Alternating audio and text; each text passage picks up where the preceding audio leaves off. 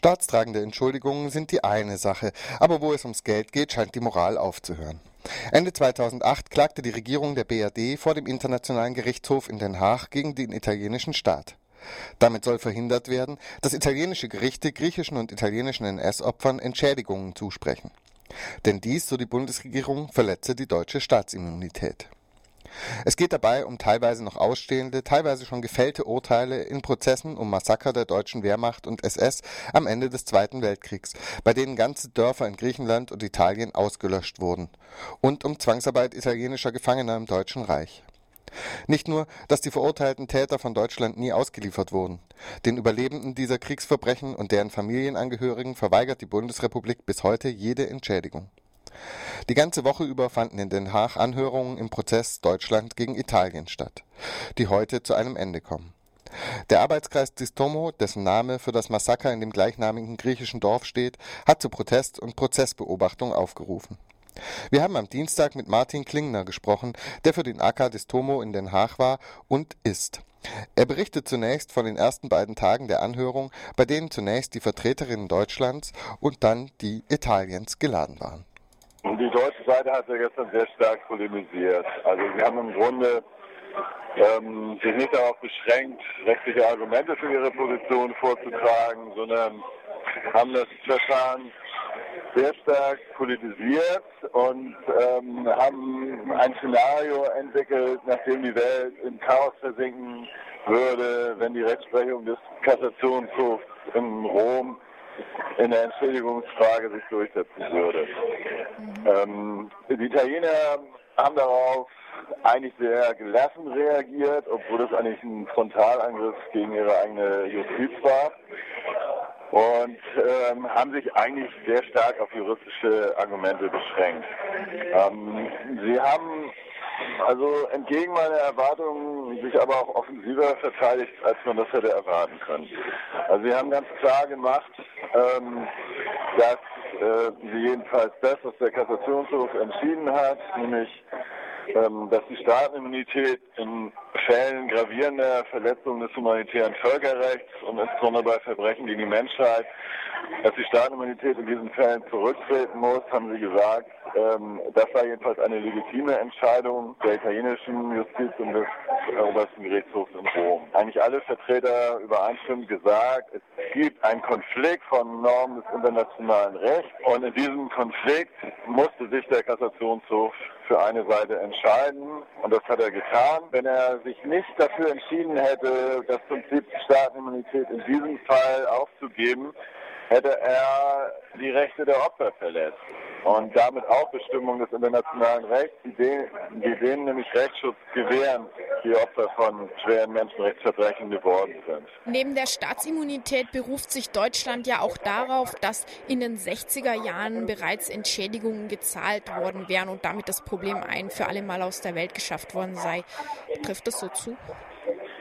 Nein, also der Regelungsgegenstand ähm, der sogenannten Globalabkommen, die unter anderem auch mit Italien und mit Griechenland geschlossen wurden, war ähm, bestimmte Zahlungen an Opfer nationalsozialistischer Verbrechen zu erbringen, aber in nur einen eingeschränkten Kreis von NS-Verbrechen, nämlich spezifische politisch, äh, religiöse oder rassistisch motivierte Verfolgung.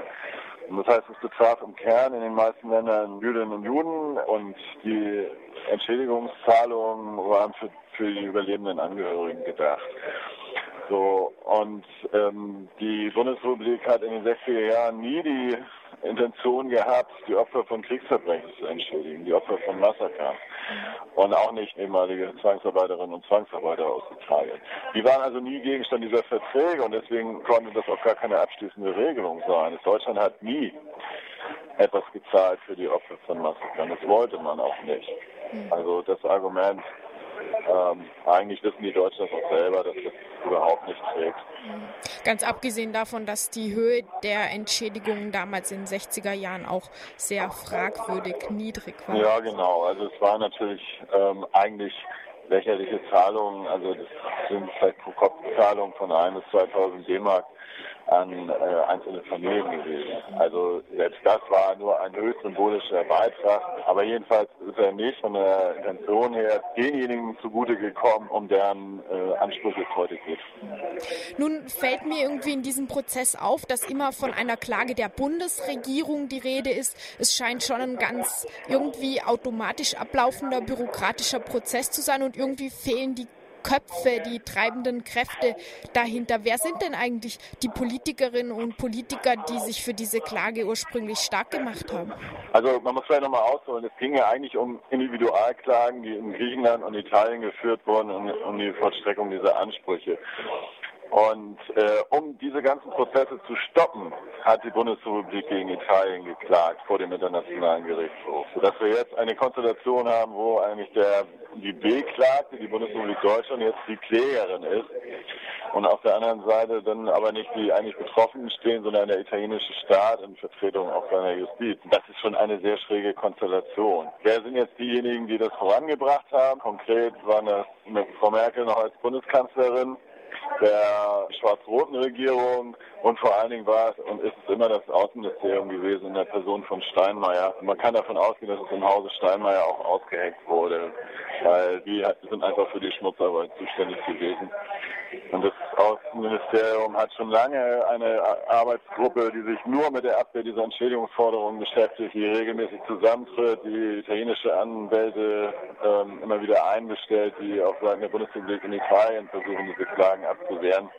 Also das ist ganz klar im Auswärtigen Amt alles entstanden. Dort werden die Fäden gesponnen und die Strategien entwickelt. Mhm. Das heißt aber auch, wenn es noch unter der jetzigen Opposition, damaligen Regierungspartei SPD ausgeheckt worden ist, dass es kaum Chancen darauf gibt, dass es vielleicht auch zu einer politischen Kehrtwende kommen könnte, zusätzlich zu der juristischen. Also dazu würde es sicherlich nur kommen, wenn der öffentlich-politische Druck ein anderer wäre. Das öffentliche Interesse an diesem Prozess hält sich ja in Grenzen. Also sicher haben jetzt natürlich die Zeitungen darüber berichtet, aber lange Zeit war das ja nicht der Fall. Und es gibt schon gar keine politische Bewegung, die die Kraft hätte, die Bundesrepublik in die Knie zu zwingen. Dennoch ist es natürlich nicht ganz klar, wie der internationale Gerichtshof sich jetzt verhalten wird. So was heute interessant war, dass es heute dann doch mal um die Opfer ging und um die Verbrechen, die begangen wurden. Gestern spielt das überhaupt keine Rolle. Die Bundesrepublik oder deren Vertreter haben den Eindruck, er, wechselt sie seien sozusagen die Opfer und sie müssen sich verteidigen und sie seien die Vertreter quasi des Weltgeistes, der das internationale Recht und den Weltfrieden retten müsste.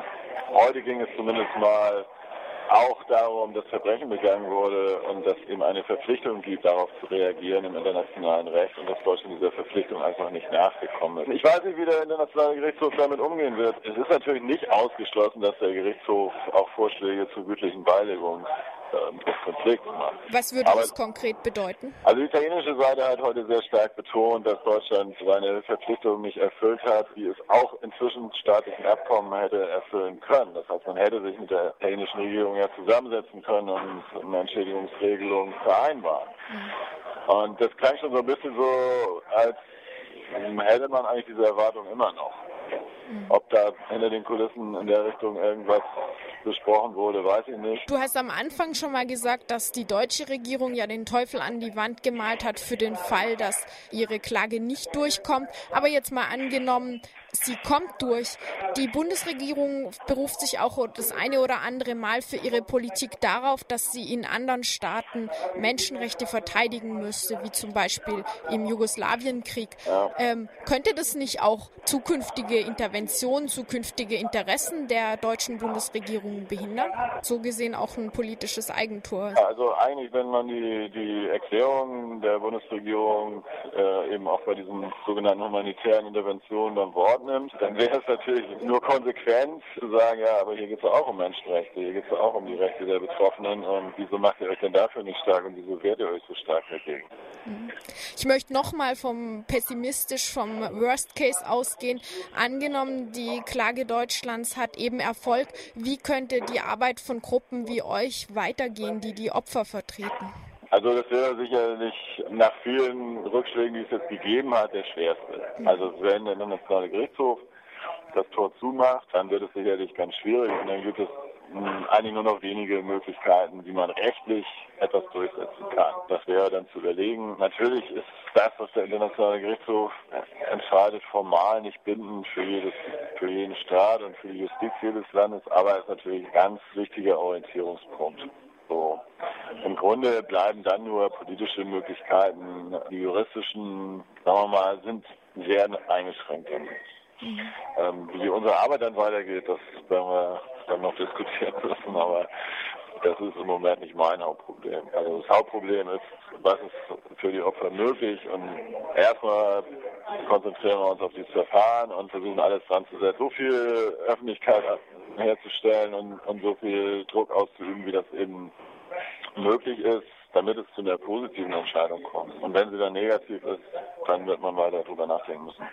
Also nach der bisherigen Beobachtung des Prozesses hast du jedenfalls die Hoffnung noch nicht aufgegeben. Das ist vielleicht. Nö, die, die Hoffnung gebe ich nie auf. Nein, gibt es auch keinen Anlass für. Also ich fand eher die Tatsache, dass die deutsche Seite so stark politisch argumentiert hat, wie sie es gestern getan hat und auch so aggressiv, wie sie das getan hat, hm, könnte auch dafür sprechen, dass sie sich ihrer juristischen Argumentation nicht, nicht so ganz sicher. Soweit Martin Klingner vom AK Distomo über die Aussichten im Prozess Deutschlands gegen Entschädigungsforderungen von NS-Opfern.